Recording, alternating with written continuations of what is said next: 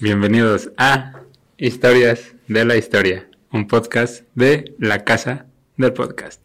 Pinche deshuevado, güey, grábalo de Este, nuevo. Eh, cuánta agresividad, Tona. Vamos a presentar. ¿Sí, le, ¿Sí lo pones en silencio, por favor? Ah, perdón. No quiero escuchar tu vibración a cada rato. Este, el día de hoy vamos a presentar a nuestros patrocinadores, imagen gráfica, si quieres logos, marketing digital, lonas, publicidad, flyers, lo que tú quieras, eh, aquí en Morelia, imagen gráfica. Búsquenlos en Facebook y en Google, ahí los encontrarán. Tenemos también a, Cereza Shop. a Cereza Shop, Bueno. eh, donde podrás encontrar Juguetes los- para divertirte. si saben a lo que nos referimos, guiño guiño. Este búsquenlos en, en Facebook, en Google también, César Shop. Y eh, pues ahí Es re- broma, pero si, no, pero si, si quieres no es broma, y reaviven la llama de, de su pasión. También otro de nuestros patrocinadores a los cuales estamos muy agradecidos es eh, Vida Shop. Ellos son eh, una plataforma dedicada a vender eh, productos coreanos. Es como un gran Amazon, pero de productos coreanos. Entonces, gracias a todas estas empresas que están confiando en nosotros. Y vamos al episodio.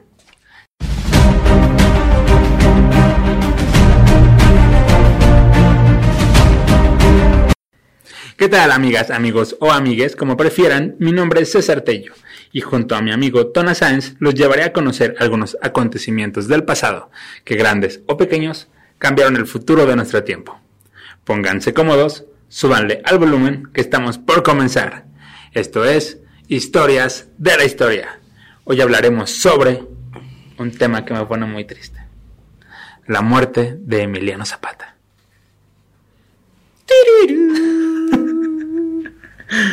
Bueno, primeramente, Emiliano Zapata, pues, es un símbolo, ¿no? En la cultura, yo creo que en la cultura mexicana y la cultura mexicana pop.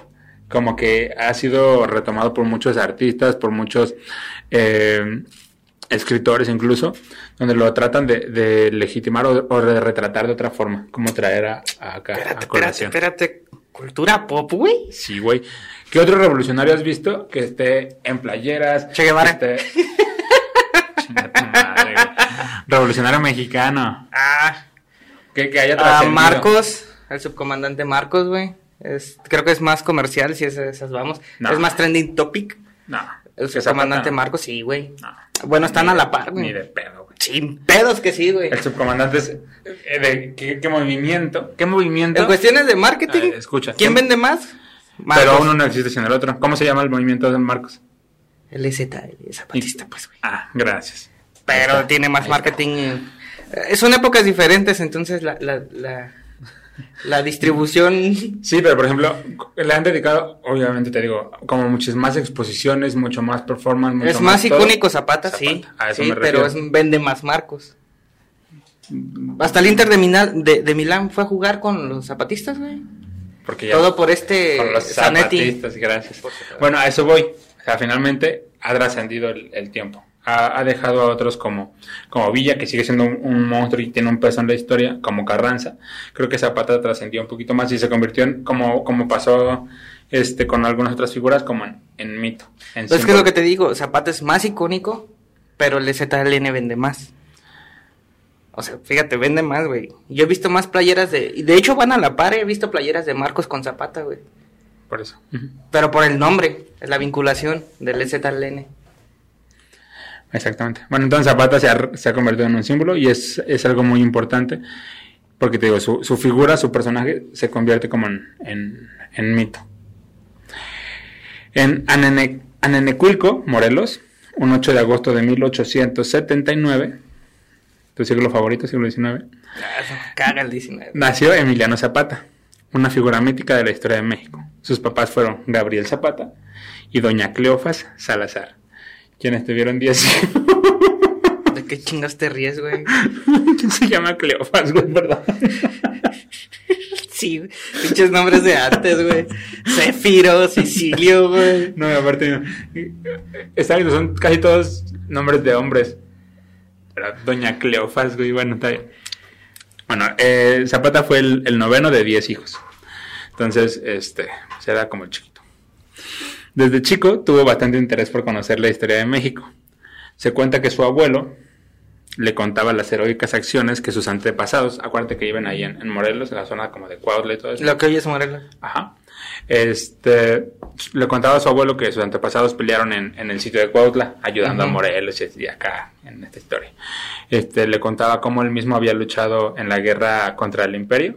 Ajá. Entonces, este, tú como morrito, pues ya creces, ¿no? Con, con estas eh, ideas como de, de lucha, como de grandeza, de que, de que tu, tu familia toda la vida estuvo peleando y todo, ¿no? Entonces, pues ya de morrito eh, le, vas, le vas metiendo como esas, esas ideas al, al chico y obviamente eso se va a ver como reflejado en el futuro, en las acciones que él va, que va a estar tomando. ¿Cómo era vivir eh, siendo campesino en, eh, a finales del siglo XIX en México? De la verga, güey. Había, había dos tipos de, de campesinos en ese entonces. Eh, uno un poquito mejor que el, El otro. hacendado y el, el, el, el chalán, el obrero, güey. Este- Digo, el, el, el campesino, el jornalero. Ajá, vamos a, a dividirlo en dos. Uno es el jornalero que trabajaba en las haciendas. Este era el, el peor, porque precisamente eh, trabajaba eh, durante, raya, el, ¿no? durante el porfiriato. Exactamente, porfiriato, haciendas igual a peligro. Eh, trabajaban pues todo el día, les pagaban muy poquito y los mismos hacendados les vendían en las tiendas de raya lo que necesitaban. Entonces los padres eh, estaban súper endeudados y la deuda pasaba a los hijos. ¿Qué decían los hacendados? Como, este... Era el primer, el primer trabajo, dámelo barato. Yo te voy a dar publicidad y te voy a recomendar con mis... Ándale. Y el segundo tipo de campesinos era el campesino freelance. ese campesino sí el tenía su, emprendedor, güey. ese, ese campesino sí tenía su pequeño pedacito de tierra. Entonces, Pero mal pagado también el producto. Exactamente, ellos tenían que vender eh, sus productos mal pagados, tenían que eh, en su pedacito de tierra crear ganado, o sea, tal cual. Mientras unos trabajaban para el hacendado, ellos trabajaban para ellos mismos, pero pues digamos que las condiciones eran a veces igual o, o menos, eh, igual o, o más complicadas, ¿no? Entonces, estos eran los dos tipos de campesinos que, que había en ese, en ese momento. Entonces, eh, su infancia, al igual que la de muchos campesinos de la época, fue muy corta. ¿Por qué? Porque luego, luego tienes que empezar a, a trabajar. Sí, que a los cinco años para ya se los llevaban. Sí, exactamente. Entonces, Entonces, que no es muy extraño, todavía sigue pasando eso, güey. Está cabrón, güey, la neta. Sí. Que en medio- que en Al menos en la, en parte, en la pasando parte urbana los encuentras en los semáforos, güey. Está muy cabrón que siga pasando eso. Mm, a época muy corta, tuvo que aprender a realizar pequeños trabajos para apoyar en el hogar y ganarse la vida. Aprendió de su padre a trabajar la tierra, crear ganado y distintas labores propias de ese tiempo. Sin embargo, su más profundo legado fue su ideología. Su papá solía decirle a sus hijos, y cito, primero se me mueren de hambre que de trabajar en las haciendas. A huevo. Esos son huevotes, güey. Sí, güey, lo, lo decía, ¿por qué? Porque conocía precisamente la precariedad y falta de libertad. Esa fue la, es la palabra como Güey, clave. pues es que básicamente era un sistema esclavizado, güey, porque esas deudas eran hereditarias. O sea, le trabajabas al hacendado, güey, y la neta las condiciones de vida en aquella época estaban eran muy precarias, entonces te, morías chambeando, güey, en insolación y, Ajá. y pues ahora págame lo que debe tu jefe y todavía te tienes que endeudar para mantener a tu familia. Sí, güey. pues imagínate, te pagaban, no sé, vamos a hacer un ejemplo, 10 pesos. Y es mucho, creo, güey. Es 10 pesos y el taco te costaba 5. Güey, el- ¿quién compra talco en este, esa? ta- ta- el taco. Ay, taco, escuché, taco, taco. escuché talco, dije, ¿quién vergas, güey? Se No, güey. Sí, no. El taco te costaba Cinco 5 varos, sí. y la coca 6. Y de hecho era, no, vamos a ponerlo todavía más, este, eso es como que más de lujo. Era frijol, Sí, sí, sí. arroz y ni siquiera agua de sabor. Ya era todo. Entonces, exactamente, a eso voy. O sea, prácticamente eh, gastabas más de lo que ganabas. Sí, sí, sí, sí. Entonces, ya a partir de ahí, pues todo mal. Haz de cuenta ya como cuando tienes tu tarjeta de crédito y Exactamente, las tiendas de raya eran, eran un total engaño. Entonces, afortunadamente, Emiliano era de los, de los campesinos freelance. Ellos tenían su, su parcelita, su, su tierra, y la trabajaban. Emiliano y su hermano eran los encargados de vender el ganado, por lo que aprendieron muy bien los caminos, cuevas y barrancos de la región. Gracias a estos viajes, Emiliano se hizo conociendo, conocido en la, en la región. Esto le ayudaría años más tarde. Para 1910, para 1910, Emiliano Zapata contaba ya con 31 años y con la imagen con la que se convertiría en símbolo. Era un hombre de estatura mediana. ¿Qué será? ¿1,50? 60. ¿1,60? Uno ¿1,60? Sí, 60. Sí, pero eso porque ya están más, más altos, ¿no? Entonces, 70. No, 65. unos 60 es media, es la, la- como la, la temperatura, a decir la, la, La estatura. la estatura media, ¿no? De un ¿Ahorita cuál es? Unos 60, unos cin- sí. Bueno, es que en la Ciudad de México sí he visto gente de unos 50, güey. Soy o sea, alto. yo no soy alto, güey. Yo soy, yo mido unos 68 para empezar. Yo con entonces con mi 1.75 soy alto. Sí, creo que ya te consideras alto para la estatura promedio mexicana. Pero nos estamos saliendo del tema, Bueno, ¿estás viendo? eh, ese güey era de estatura mediana, dejémoslo ahí. Ajá. Este, y piel quemada por el sol por trabajar Pues, toda no la puta vida. Eh, usaba bigote grande y tenía un lunar en la parte superior del bigote. Del lado derecho. Del lado derecho. Sus ojos eran oscuros y su mirada franca. Eh, le gustaba vestir de charro con galones bordados en el sombrero y adornos de plata en el pantalón. Durante esa época, Zapata decidió apoyar a un revolucionario del norte, con la misión imposible de destituir a Díaz del poder. ¿De quién hablamos? Zapata veía en Madero a un líder capaz de resolver los problemas de desigualdad del país. Acertó en algunas cosas, en muchas otras no. Al principio, como caudillo regional que se movilizó a su, eh, al principio como caudillo regional que movilizó a sus eh, vecinos, este Zapata se convirtió en, en- en esa región inmediatamente como en, como en el líder a seguir. Como ya lo conocían precisamente de tantos años de estar vendiendo ganado, de conocer la región, de saludarlos, de, de conocer sus necesidades, pues eh, todos comenzaron a ver en, en Zapata como a un, a un líder muy, muy, muy regional, pero este, ahí te, te da una, nos da pues la pista de cómo, cómo Zapata empezó a atraer como, como soldados, cómo empezó a atraer gente a, su, a su bando, este, porque ya tenía una estructura como, como sin quererlo él, ya, ya vista, ¿no? Entonces, así como que, no, pues me, me voy a levantar en armas, me voy a apoyar a, a Madero, este, y prácticamente muchas personas, como ya lo conocían, pues se lo unieron, sin necesidad de él como, como que ir y buscar su ejército, ¿me explico? La fama del alzado morelense trascendió los límites de su terruño y los alcances de una rebeldía local. Estos eh, ya de, de pronto empezaron a seguirlo personas de Puebla, de la Ciudad de México, del Estado de México, Guerrero, Tlaxcala e Hidalgo. Entonces ya de ser un...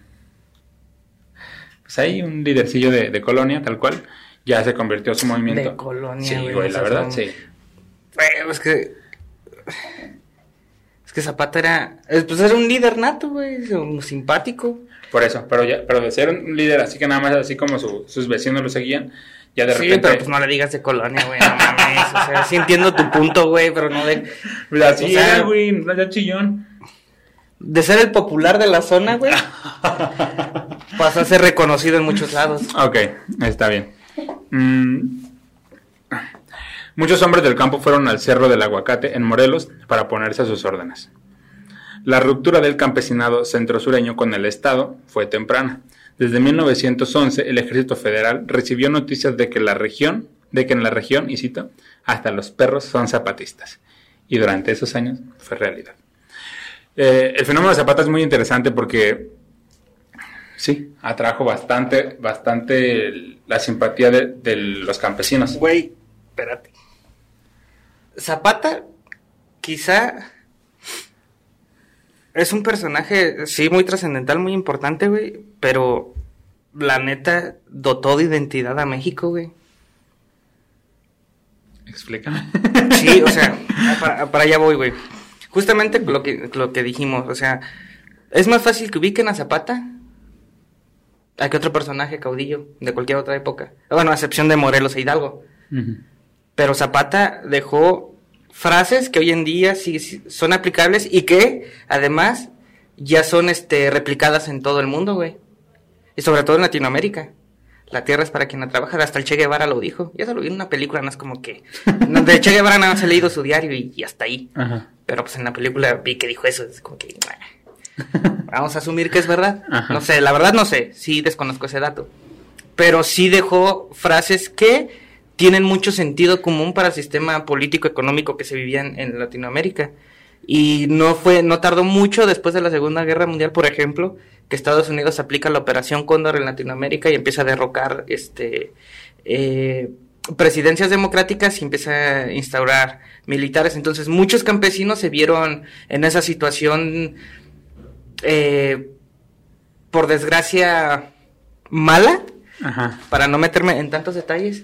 Y todos acuñaron las frases de, Zapata, la tierra es de quien la trabaja, güey. O sea, Zapata no nada más fue un revolucionario líder nato inteligente, sino que fue alguien que considero yo que fuera de, preocuparse por políticas exteriores eh, y la estabilización del país, se fijaba mucho por, bueno, sí, obviamente sí se preocupaba pues por, el país, pero era más por la gente de su zona, güey, porque él vivió, ahora sí, de, carne propia, la precariedad que vivían los campesinos, y no es como que eh, era, estábamos hablando de un sector mínimo, no, la mayoría del país vivía, este, de las personas en el país vivían en una, en una precariedad muy, muy, muy, muy, muy fea.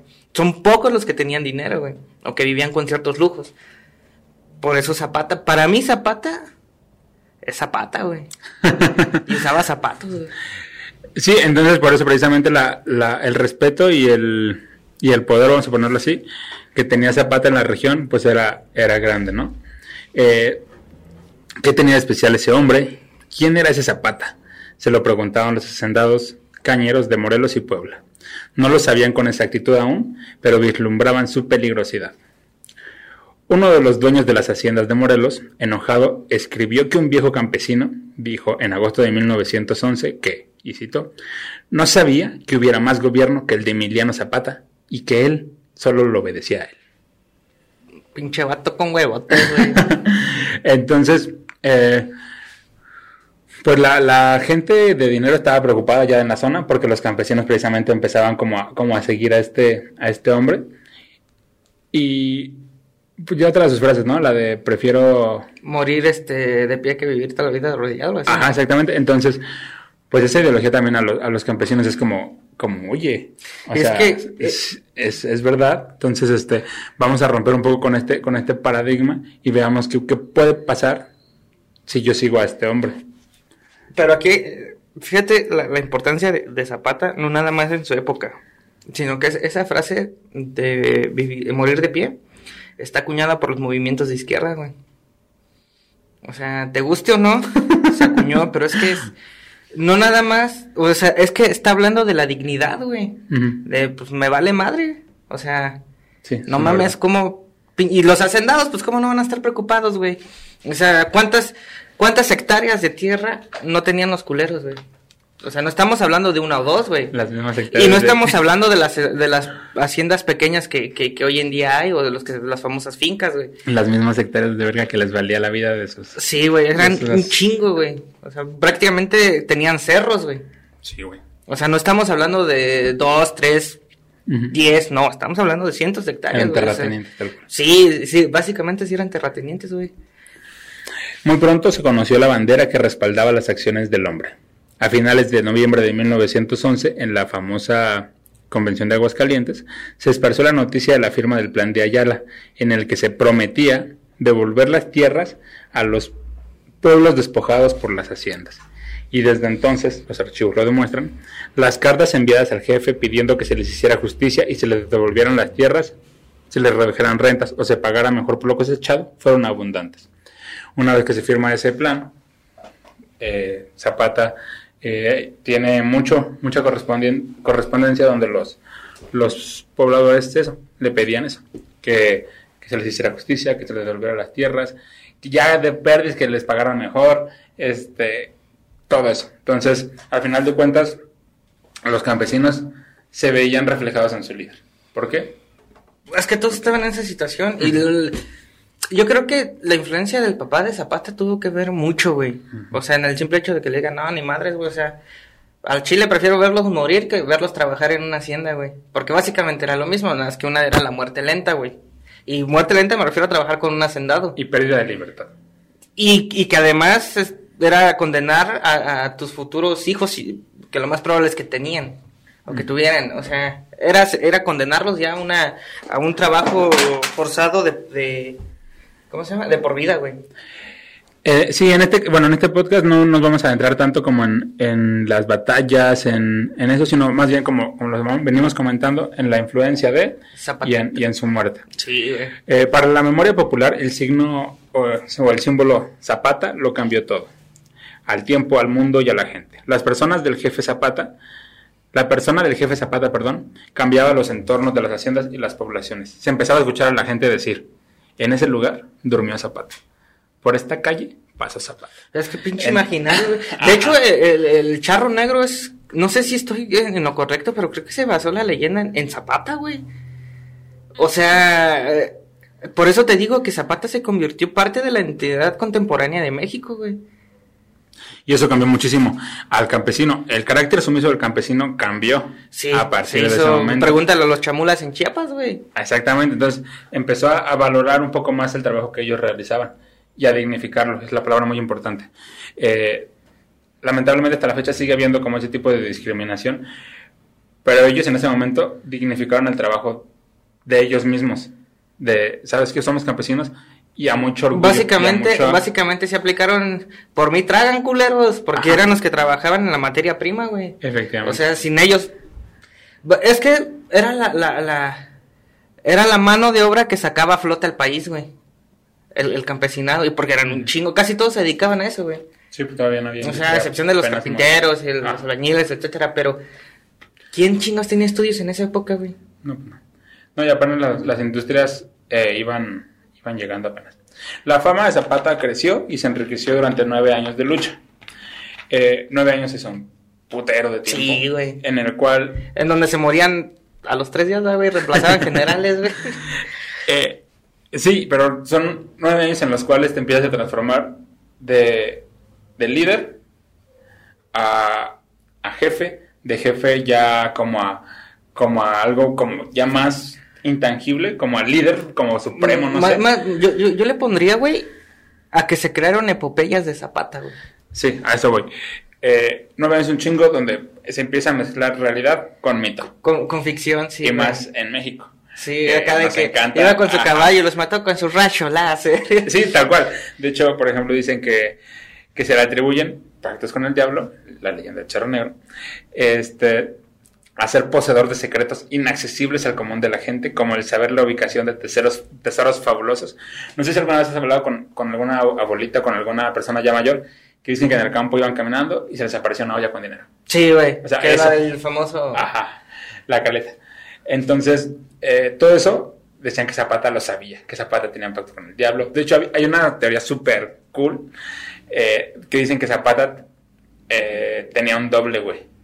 Zapata tenía un doble al cual mandaba como a, la a las reuniones como peligrosas por si lo emboscaban o acá. De hecho, también de ahí sale que, que Zapata nunca se murió, ¿verdad? Ajá, Que, bueno, que murió de, de, de- viejo, güey. Sí, es una teoría muy... ah, está, está cabrona. Es México mágico y no sabemos qué pasó. Básicamente es eso, porque también por ahí escuché que, que Lázaro Cárdenas arreglaba sus problemas a balazos, güey, en las reuniones. No puede pasar, sí, a huevo. Es que desgraciadamente en México todo puede pasar y hoy en día vemos que todo puede pasar, güey. Todo lo que pasaba y cómo lo usaba tiene una explicación de identidad personal y de uso diario. El gasné de color claro, el medallón de oro en el pecho, la báscula romana en la bolsa del chaquetón, los arreos charros, los galones plateados en el sombrero y los adornos del pantalón.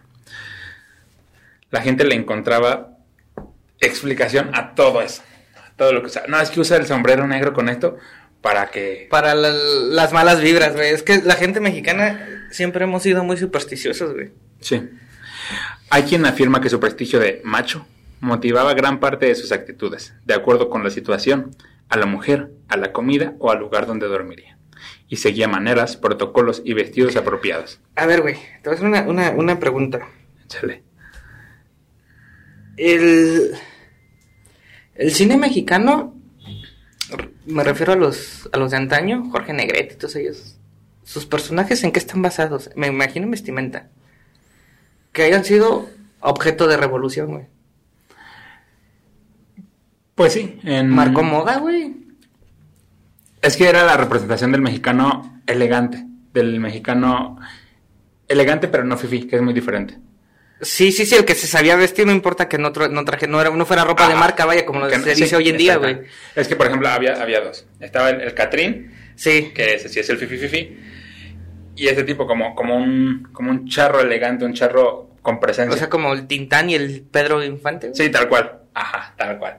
Entonces, tú mismo ves en las películas de ese mismo siglo, eh, me refiero al siglo de oro mexicano, este, ¿a quién prefería la gente? Mil veces al Ajá. charro, güey. es que por eso te digo, o sea, mi punto era, o es, que Zapata marcó una identidad, inclusive en las películas, güey, o sea, la, la, la imagen de este personaje que todo lo puede, güey, que no le tiene miedo a nada, Ajá. o sea, el típico charro mexicano, güey. El, mexica- el mexicano se, se reflejó como quería verse reflejado y buscó una figura en la cual se pudiera identificar, que sin ponerle nombre tuviera sus Hasta el típico bigotito, güey. Sí, exacto. O sea, de hecho, digamos que en las películas, porque llegué a ver, o sea, ni sé quién cuáles eran, ni, ni sé cómo se llaman, ni, ni los actores ni actrices, pero sí llegaba a ver como el típico antagónico de las películas, con, con esa prepotencia, el que todo lo puede, y el bigotazo, rodeado de sus amigos en caballo, güey, y, y con su revólver, calibre no sé qué, güey. O sea, básicamente era como dos versiones de Zapata, el Zapata héroe que se preocupaba por todos, como el típico zorro, güey, haz de Sí, sí, cuenta. sí, de hecho sí. Y el, pues el antagónico que era malo, güey, o sea, dos versiones de Zapata, güey. Pero Sí, sí, sí. fue la, marcó una identidad mexicana muy, Interesante. que sí entró en la cultura pop. Por sobre diciendo eso. Sí, muy bien.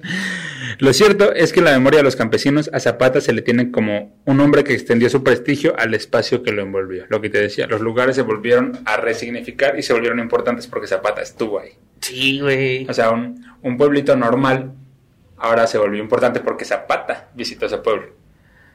Y entonces la gente de ese pueblo se llena la boca de orgullo al decir Zapata durmió aquí. Lo, lo que, lo que no sé, lo que no, bueno, lo que se me hace raro es que no haya una figura santificada hacia Zapata, como el caso de Malverde, por ejemplo, güey. No le rezan a Zapata, ¿o sí? No, se volvió un culto, ¿verdad? No, se volvió algo aún más, se volvió un símbolo. Es que para mí ser un símbolo va más allá de... Mm,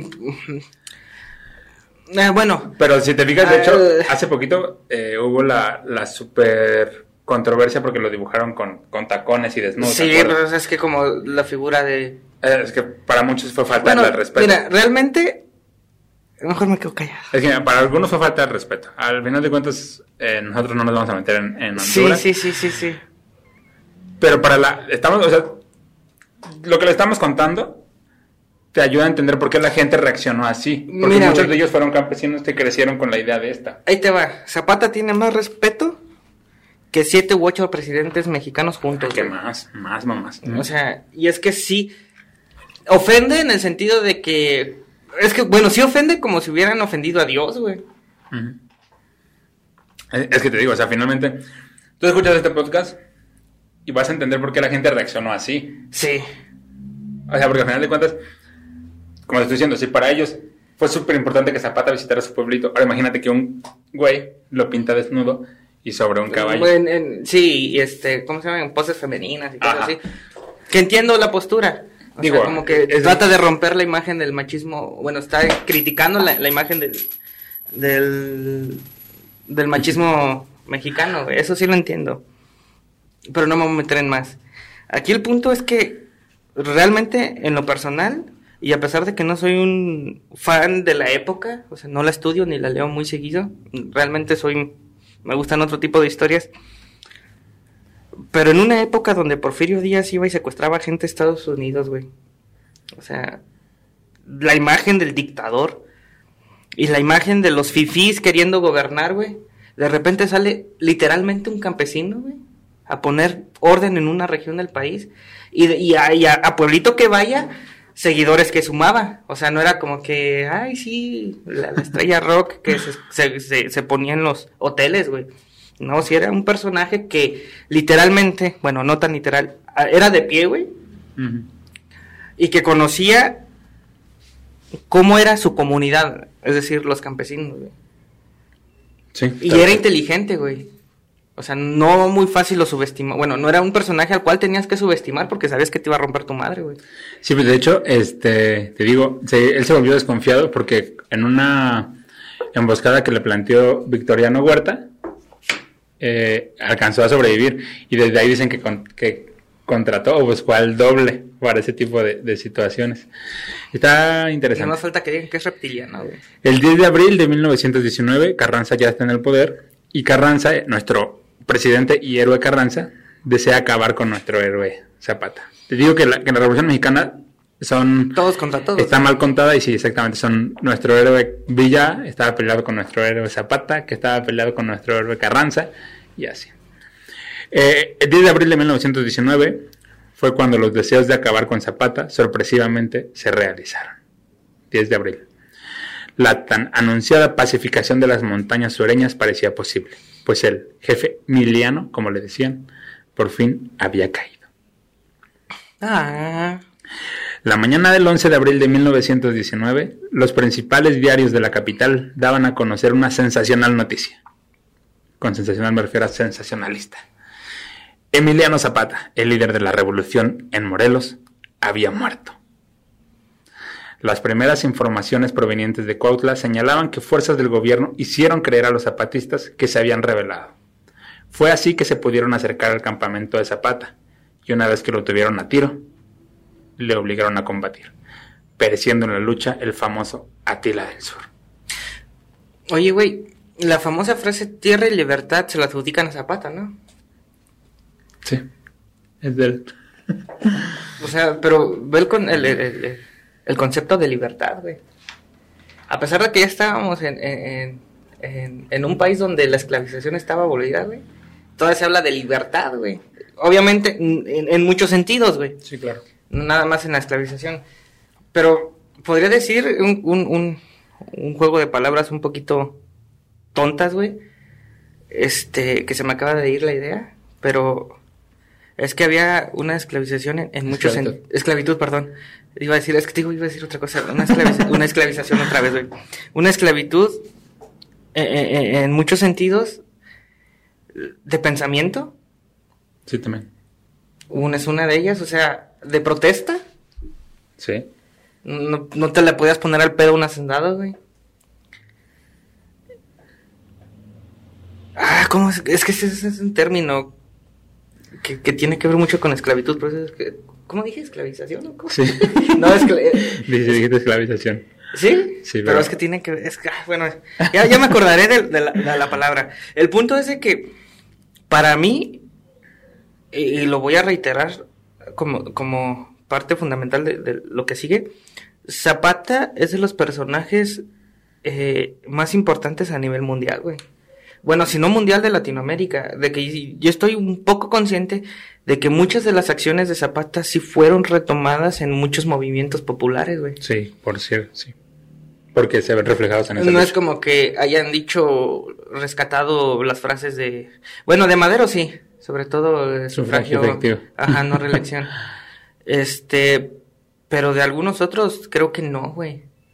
Que hayan sido retomados en movimientos latinoamericanos. No, porque el, el que es el único que, que realmente peleó por los pobres o por los campesinos Zapata. fue Zapata. Los demás prácticamente eran cambio de nombres. Y eran, luchaban por poder, güey. Y él no. En, hecho, en la él- concepción que yo tengo, en los pocos recuerdos que tengo, luchaba, ay, como si vivía en esa época, ¿verdad? este, luchaban por poder, güey. Pero creo que Zapata influyó en Bolivia, güey, en los movimientos populares de Bolivia, en los de Perú. Por ahí, te digo, tengo un vago recuerdo de que s- en los noticieros llegué a ver las frases de Zapata, güey, en diferentes manifestaciones en Latinoamérica. Sí, que se volvió mm, universal ese, ese pensamiento. Y aparte, de ahí, gracias a Zapata, está algo muy importante, güey. Los ejidos. los ejidos. La Ejidos. tierra la repartieron, güey.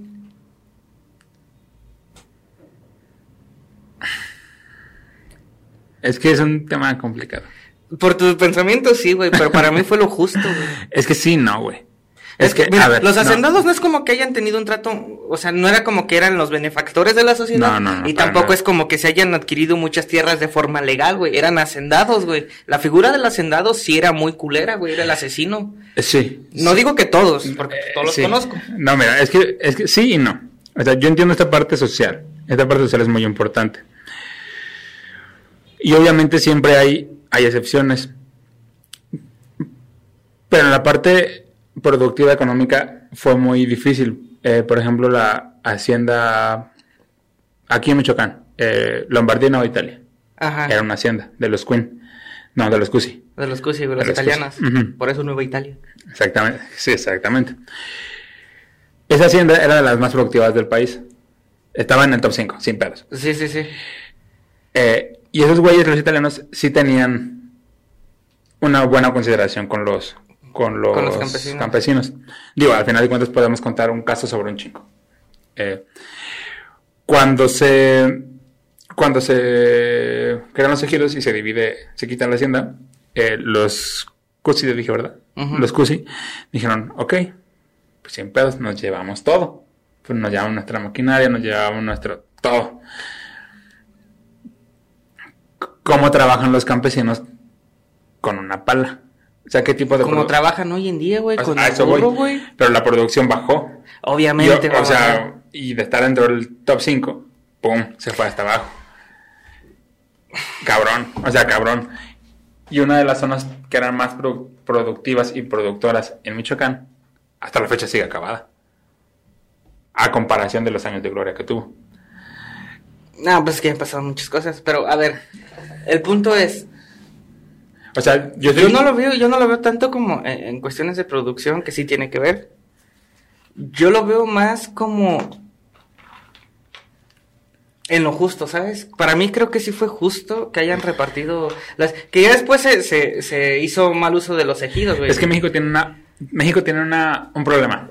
Mira, Eh, una de las críticas. Eh, no, Era, espérate, eh, güey. no, espérame, es no, que para espérame. qué les das tierras también, güey, si no saben trabajarlas al 100, güey. O sea, A- a muchas, muchas tierras se quedaron abandonadas, güey. A eso voy. México tiene un gran problema. Tiene buenas ideas y una horrible ejecución. Sí, güey. Entonces, como idea, es increíble. O sea, sí, vamos a repartir la- las tierras a los campesinos que son los que las trabajan. Pero precisamente, ¿cómo se las voy a repartir? Si tienen una pala, güey. O sea, ¿qué van a producir? O sea, yo, Sí, yo sí, como, sí. como Estado tengo que, que darte tierra, pero también cómo produzcas. Tengo que, que generarte condiciones para que tu trabajo, para que ganes más de ahora Pero, que güey, antes. pero es que también las condiciones de, de la época no estaban como para darles cursos, güey. No, por eso. Pero entonces, Que no fue hasta, hasta, por ejemplo, ya está con Lázaro Cárdenas hay una estabilización en el país, güey. Ya es que crea, crea el Politécnico, que trae hasta antropólogos este, extranjeros para que empiecen a, a- a estudiar eh, la historia mexicana, bueno, las culturas mexicanas. Y, los pro- y ahí viene el problema, güey. No es una mala idea repartir las tierras, güey.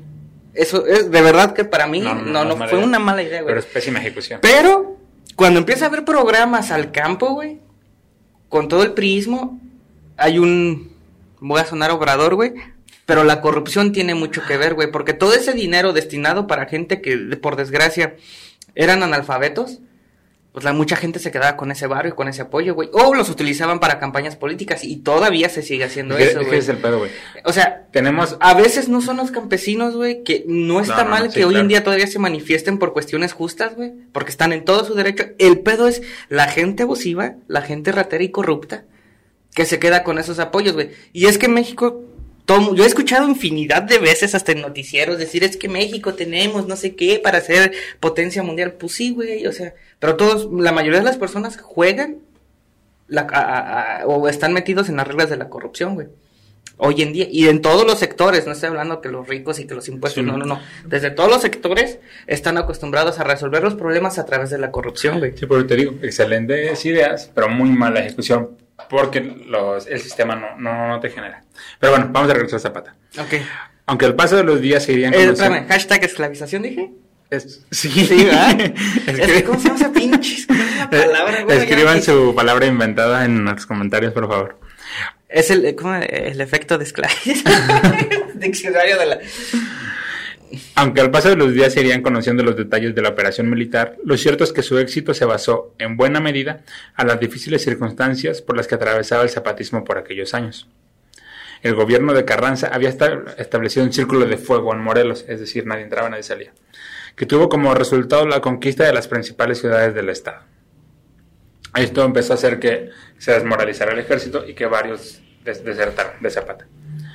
La situación para los revolucionarios de Morelos, o sea, los zapatistas, se agravó debido a una carta pública que Zapata dirigió a Carranza, fechada el 17 de marzo de 1919, en la que contenía verdades amargas que ahorita vamos a decir.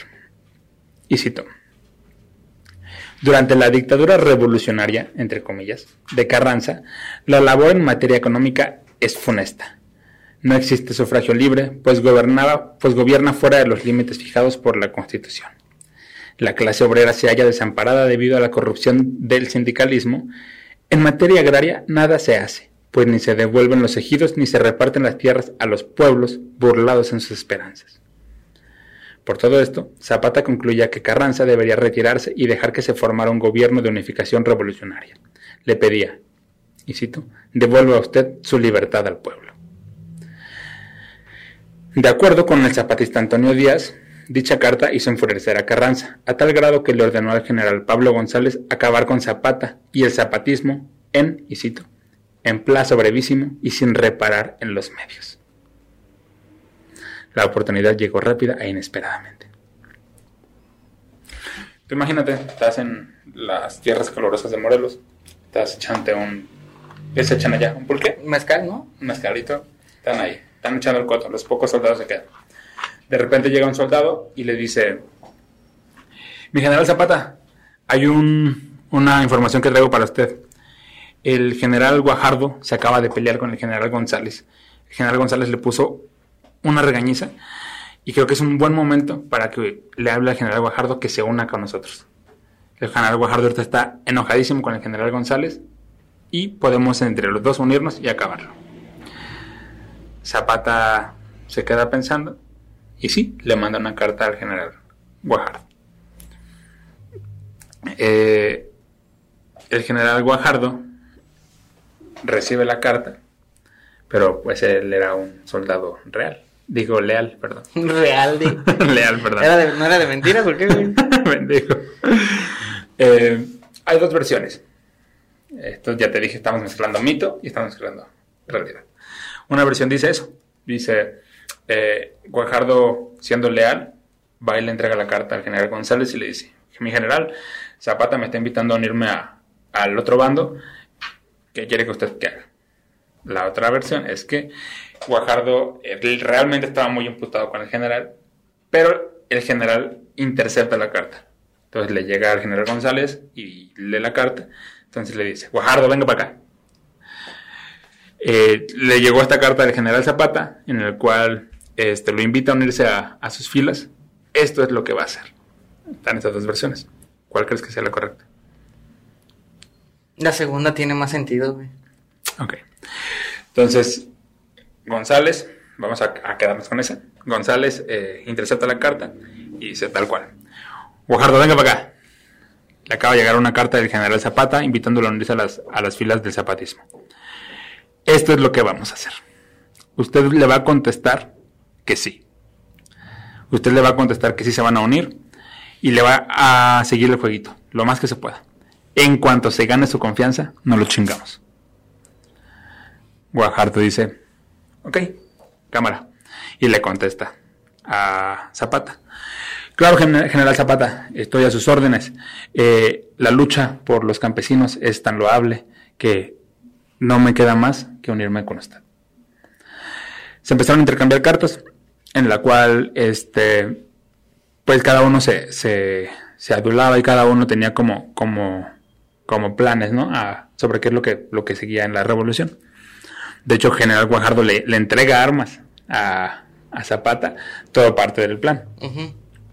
Entonces Zapata dice, bueno, si es verdad que, es, si es verdad que es verdad, que te quieres unir con nosotros, eh, necesito que me tomes el pueblo de, deje, busco su nombre porque no me acuerdo.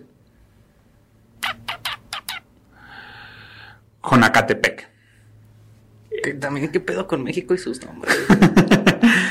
Quiero que me tomes el puerto de el pueblo de Jonacadepec. Ese pueblo está resguardado por las tropas carrancistas. Eh, Pues Guajardo le dice al general González, mi general, tengo que tomar este pueblo. González le dice, tú vas, armen, monten un teatro, dispárense unos con otros, eh, la menos cantidad de bajas y tómalo. Así lo hace Guajardo. Guajardo va, toma el, el pueblo y con eso le demuestra a Zapata pues que está de su lado. Tras su simulado triunfo, Guajardo recibió órdenes para trasladarse a la estación ferroviaria del Pastor. Las cortesías dominaron en el encuentro. Zapata lo felicitó por su acción y recibió, por parte de Guajardo, un caballo, alazán, llamado el As de Oros. O sea, Guajardo le regaló un caballo a, Zapata como muestra de, esta... De respeto, güey. El jefe revolucionario lo invitó a comer, pero el antiguo coronel carrancista declinó, diciendo que, que le dolía el estómago. Finalmente acordaron encontrarse al día siguiente en la hacienda de Chinameca para finiquitar un intercambio de armas. Acuérdate que Carranza muere un 11 de abril. o sea, nos queda un día de... Digo, Zapata, ¿verdad? Nos queda un día de vida de Zapata. Es triste, güey, es triste. no llores, Tanaco, por favor. Cerca de las 8 de la mañana del 10 de abril de 1919, Emiliano Zapata y su gente llegaron al lugar de la cita. Al poco rato, corrió el rumor de que el enemigo se acercaba, por lo que el general Zapata le ordenó a Guajardo resguardar el casco de la hacienda, mientras él y sus hombres se dirigían al punto conocido como Piedra Encimada. Finalmente, la alarma resultó ser falsa. Esto es muy importante. Llegan a la hacienda, Zapata se va, pero le dice a Guajardo, resguárdame esta hacienda. La mañana transcurrió y mientras un enviado zapatista negociaba la entrega de los pertrechos, Guajardo invitó a Zapata a almorzar. Este se resistió hasta que finalmente al filo de las dos de la tarde ordenó que diez hombres lo acompañaran, quedando el resto de la gente muy confiada, sombreándose debajo de los árboles y carabinas enfundadas, y con las carabinas enfundadas. Fue así que Zapata había aceptado la invitación a comer en Chinameca, lugar donde encontraría la muerte. Ando poeta hoy. El relato del secretario zapatista Salvador Reyes Áviles, sobre lo sucedido en Chinameca aquel día es seguramente uno de los testimonios más estremecedores de la historia de México. Y voy a citar para que veas qué pasa ese día. La guardia parecía preparada para hacerle los honores. El clarín tocó tres veces llamada de honor y al apagarse la última nota, al llegar el general en jefe al dintel de la puerta, de la manera más alevosa, más cobarde, más villana, a quemarropa, sin dar tiempo siquiera a empuñar las pistolas, los soldados que presentaban armas descargaron dos veces sus fusiles y nuestro general Zapata cayó para no levantarse más. Es decir, cuando Zapata entra, los soldados que tenían que estar resguardando la hacienda dispararon. La sorpresa fue terrible. Los soldados del traidor Guajardo parapetados en las alturas, en el llano, en la barranca, en todas partes de la hacienda, descargaban sus fusiles sobre nosotros. Bien pronto la resistencia fue inútil. De un lado éramos un puñado de hombres consternados por la pérdida de nuestro jefe, y del otro, al menos un millar de enemigos que aprovechaban nuestro natural desconcierto para batirnos encarizadamente. Está bien cabrón. Batitos a qué me sirven. Vámonos. Así fue la tragedia. La noticia de lo sucedido en Chinameca se conoció inmediatamente, incluso antes de que el cuerpo de Zapata llegara a Cuautla, lugar donde se encontraba el, cuartel general de Pablo González, el general que orquestó todo este show. El general zapatista Gildardo Magaña dará la noticia de su muerte. Y cito de nuevo. Víctima de la más negra de todas las traiciones, cayó ayer, gloriosamente, atravesado por las cobardes balas enemigas, nuestro inolvidable y heroico general en jefe, don Emiliano Zapata. Que las maldiciones de todos los buenos mexicanos, de los que hayan sabido comprender la grandiosa obra del más grande y desinteresado revolucionario mexicano, caigan sobre los nombres maldecidos y malditos de los cobardes asesinos. Son palabras fuertes. Así murió Zapata. Bien culero, güey. Eh, La neta, bien culero, güey. se pasaron de verga. Eh, ¿Quién sabe qué hubiera pasado si Zapata se hubiera, se hubiera mantenido con vida, güey? Ay, para acabarle de chingar, murió sobre el caballo que le regalaron en el día de Bien pinche, este, ¿cómo se llama? Y bien irónico, ¿no, güey? De hecho, las muertes en México siempre han sido irónicas, güey. Un cabrón. Sí. Son muy irónicas, güey, como que verga, güey. O sea, haciendo tanto y mueres de la forma, Más. pues no pendeja, güey, sino más vil, quizá. Sí, es Hablando- Que, es que casi todos son traiciones, güey. Sí, güey. Sí, sí, sí. González le comunicó lo sucedido al presidente Carranza, quien lo felicitó por el triunfo. Eh, al tiempo, eh, las bandas militares recorrieron las calles de Cuautla tocando dianas por la victoria obtenida. Por su parte, Jesús Gallardo fue concedi- fue, conce- le concedieron el grado de general. La muerte de Zapata fue bien vista por los sectores conservadores, que sin mucha atención en los métodos utilizados por González, consideraban que no importa, el, eh, como diría Maquiavelo, no importa El fin justifica los Ajá, medios. Exactamente. Sin embargo, había otros periódicos que este sí Hablaron bien de que eso. sí hablaron este Es- Hablaron sobre la muerte de Zapata diciendo, ah, qué putos. ajá, Se exactamente. pasaron de... Hay uno que dice, espera un poquito. No, pues yo te espero, va. En sus editoriales, el periódico Omega sostenía que Zapata no cayó en buena ley y que más bien había sido sorprendido, esto es, vilmente asesinado. Los métodos utilizados por González revelaban una carencia absoluta de escrúpulos y honor militar, y para evitar falsos triunfalismos remataba. Y cito, la muerte de Emiliano Zapata en la forma consumada nos parece más bien un motivo de descrédito para el gobierno que una causa noble para mandar a tocar dianas y pasos dobles y echar el vuelo a las campanas. La noticia es buena para los intereses del gobierno, pero mala, muy mala para la verdadera tranquilidad de México y para el honor del ejército y del gobierno del señor Carranza. Este era un periódico con huevos, güey. Y, y- a Carranza no era fácil, güey, ¿eh? no era barato, güey. Ya después se lo carga la verga, va. Sí, también. Afortunadamente. por, por puto. Pero bueno, es que si era la ley marcial mexicana. Bueno, no la ley marcial. La, La dictadura militar. No, no, no, me refiero a que, que la, la muerte irónica de Zapata, pues es que era la guerra, güey, o sea, quieras o no, de un lado defendían unos intereses y de otro otro, o, o ideologías, lo que tú quieras, güey. Pero acuérdate que en ese momento todavía existía algo que se llamaba honor. Entonces, Güey, vas a decir que qué mamada, pero son pocos, creo yo, los personajes que han tenido honor, güey. Sí. La neta en la historia de no, no, México. yo no digo que qué mamada, pero sí es la, es la verdad. O sea, el, el honor no se conoce, güey. Realmente no. Sí, y más si lo comparamos con otros países, güey. Con los otomanos, güey. O sea, por ejemplo, bueno, con, con otras culturas. Pero ya me fui, me, me fui muy atrás. Pero el punto es. Aunque no haya sido con honor, güey, la muerte de Zapata, pues es que Sí. estaban en guerra, güey. O sea, era una, una lucha que. Uno de los bandos tenía que ganar ahí. Sí, o sea, man. hablando de Carranza y de Zapata. Uno de los dos tenía que ganar, güey. O sea, si iban a estar dando en la madre, güey, hasta que uno. Y Sí, que- pero... pero- es que es irónico, güey, porque estás en la madre con un güey y luego llega un tercero y se chinga a uno de los dos. O sea, es, es- a eso me refiero con irónico, güey. Y de honor no lo sé, güey. O sea, ya es que en la guerra y en la muerte se vale, güey, pero. Ese publicó Carranza un día después. la guerra sí, güey. este, ¿Quién fue que se lo, quién se lo chingó Villa? no. No, Huerta, eh, no, este, a Carranza creo que fue Obregón o Calles, uno de esos dos güeyes. Creo que Calles, güey. Sí, Calles, porque después viene la de los cristeros, ¿no? Ajá, y ya. Sí, sí fue Calles. Bueno, no sé, pero quien se haya chingado a Carranza, la neta, mis respetos, carnal. No, a lo que voy, güey. La, la, la influencia del pensamiento de Zapata o de las acciones de Zapata que influyen mucho en la constitución post-revolución, güey. Y que es que México ha sido uno de los países que sí ha dado tintes de influencia, güey. Porque muchos países se agarraron después de la constitución de, de México para Sí. este renovar las suyas, güey.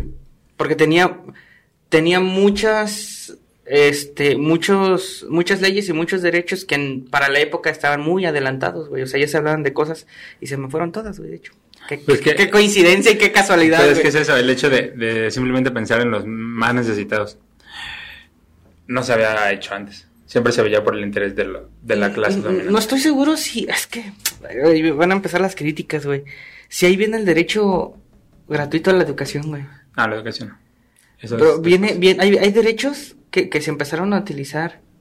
Pues es que eh, los de Carranza son más el 123 y el 27, que viene siendo con la soberanía de la, de la tierra y lo del trabajo.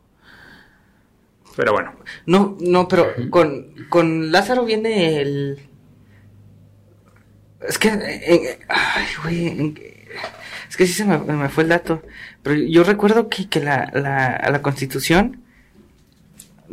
Producto de la revolución, sí tenía cosas chidas, güey. Es que te digo, como no soy fan de la época, güey. No. está bien, no, No, te no, preocupes. no, no, no he leído mucho sobre el tema, güey. El cadáver de Emiliano Zapata, ¿Está en Morelos? antes de ser exhibido en los portales del Palacio Municipal de Cuautla, ¿Como trofeo? fue inyectado para evitar su descomposición y poder tomarle posteriormente fotografías. De acuerdo con las crónicas periodísticas de la época y declaraciones del general Pablo González, el cuerpo de Zapata presentaba entre 7 y 9 orificios de entrada de bala, Putos. una visible en la parte superior del ojo derecho, otra en la mano izquierda y el resto del pecho. No mames, ¿quién chingados le tiró en la mano izquierda, güey? O sea, no mames, güey. Era más difícil O sea, güey, lo tenías ahí, le das en la mano izquierda.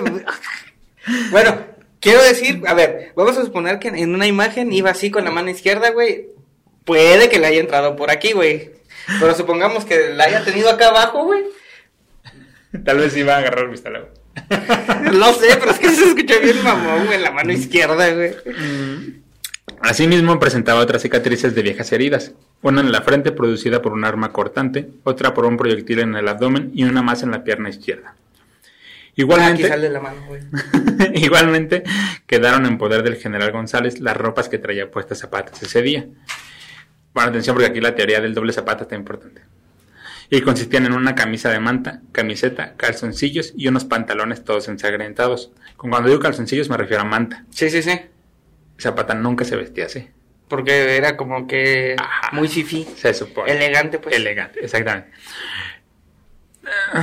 Ya entramos aquí otra vez entre ficción, mito, Es que conspiraciones. todo es ya. posible, güey.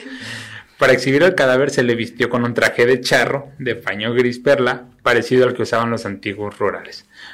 ¿Por qué vestirías a Zapata como Zapata? Si no es Zapata. Ah. Durante un par de días el cadáver fue expuesto a la vista de todo el mundo. Largas caravanas de gente llegada de las montañas e incluso de la Ciudad de México solo acudieron a contemplarlo. Para muchos de estos mirones no había duda. Era Emiliano Zapata. Creo que llegué a escuchar que hasta Zapata terminó sus días en Francia, ¿no? Una mamada así. En, yo- en Arabia. Que En Arabia, güey, sí, sí, Arabia. sí, güey. Está muy cabrón esta, es que está... ¿A quién vergas decidirse a Arabia, ya sí. bueno, eh, en estos, eh, en estas ideas de la gente, un reportero se sorprendió con la conversación entre dos campesinos que conocían a Zapata. En voz baja, uno decía, eh, No mames, güey, no es. exactamente, Que sí es, güey. No, güey, checa ya, güey, tenía. güey, no tiene el lunar cerca de los ojos. Además, este güey tiene los cinco dedos, siendo que Zapata tenía un dedo mocho por un accidente eh, de, Sí, sí, sí, de la de campo. charrería. Los carrancistas amenazarían a todo aquel que negara la identidad del cadáver. A pesar de que el cadáver estaba plenamente identificado, para algunos, para algunos no, muchos no creyeron que el cuerpo que, que se exhibía era el de Zapata. Entonces empezaron a correr los rumores de que se trataba de otra persona, el doble de Zapata. Sin embargo, haya muerto o no, durante casi 10 años, eh, los campesinos tomaron el símbolo de, Zapata y en efecto, vamos a, cerrar igual poéticamente este episodio. Para ellos, Zapata seguiría vivo. Stephanie. No lo sé, güey. Se construyen muchos mitos, como el caso de, de Hitler, güey, que pasó sus últimos días en Argentina, güey. Y así han sido varios, güey, que simulan su muerte y Güey, hace poco vi un podcast que según Pedro Infante estaba vivo. güey, o sea, Yo también escuché eso. no mames. Que tenían Que, que, güey, ¿Qué pasó con Juan Gabriel, güey, que fingió su muerte, güey? también Jenny O sea, ya Rivera. está, está- Bueno, a eso voy. Está, pero está muy cabrón, güey, porque es que hay, haya sido como haya sido. Al final de cuentas murió, ¿no? El legado que dejó y la idiosincrasia y el... Es que cómo, cómo pudo haber caído Zapata así, güey, en el imaginario. Ajá. Es que Zapata era muy chingón, güey, que leía el futuro, güey, y por eso tenía su doble quizá. O sea, Sí, de hecho. la, la explicación en, en- en la construcción, bueno, la neta ya muy, muy, no exagerada, pero sí muy fantasiosa. Pues es que no podía permitir a que Zapata muriera de esa forma, güey. Zapata tenía que morir en el campo de pelea, güey. Cabrón. Peleando contra tres gigantes, güey, y cuando hasta peleando contra Quetzalcoatl y Huitzilopochtli juntos, güey, o sea, Zapata era muy importante eh, en el imaginario social, en toda la influencia que tenía, que la neta murió de una forma... Pues mira, tal vez, ajá, tal vez el mexicano construyó el mito de Zapata, eh, por lo que acabas de decir exactamente, porque se resistía a pensar que su héroe, hubiera muerto así. Y yo creo que más de alguno estuvo esperando su regreso, güey. Y Sí. creo que por ahí sí es, leí que sí había gente que decía, no, es que Zapata va a volver y que no sé qué. Pero sí, se- o sea, la teoría es esa, que se fue a Arabia. Este, No creo, güey, la neta. está acá, es que no sé, México cómico mágico. Es que, por desgracia, en México todo puede pasar que... Pero bueno, si fue así, fue una muerte muy fea. De, de hecho, yo estaba escribiendo el guion y dije, ¿qué pedo, güey? O sea, O sea, y si no, pues la pedo. neta, qué inteligente, güey. Pero, o sea, ¿cuál es...? a no- final de cuentas, te digo, al final de cuentas es eso, haya sido o no haya sido, lo importante de esto es la trascendencia que tuvo Zapata y que tiene Zapata todavía en nuestros días en cualquier tipo de manifestación o cualquier tipo de, de revolución que, que exista. Sí, en cualquier Eh, movimiento donde se exija justicia, sobre todo, Zapata va a aparecer, güey. Ajá, entonces a eso voy. O sea, murió, pero no murió. Es de los pocos, eh, como tú dijiste, personajes mexicanos que se convirtieron en símbolo. Y que ese símbolo no se ha manchado con el paso del tiempo, como con otras figuras Sí, güey. eh, sí, sí, sí. del Por panteón ejemplo, mexicano.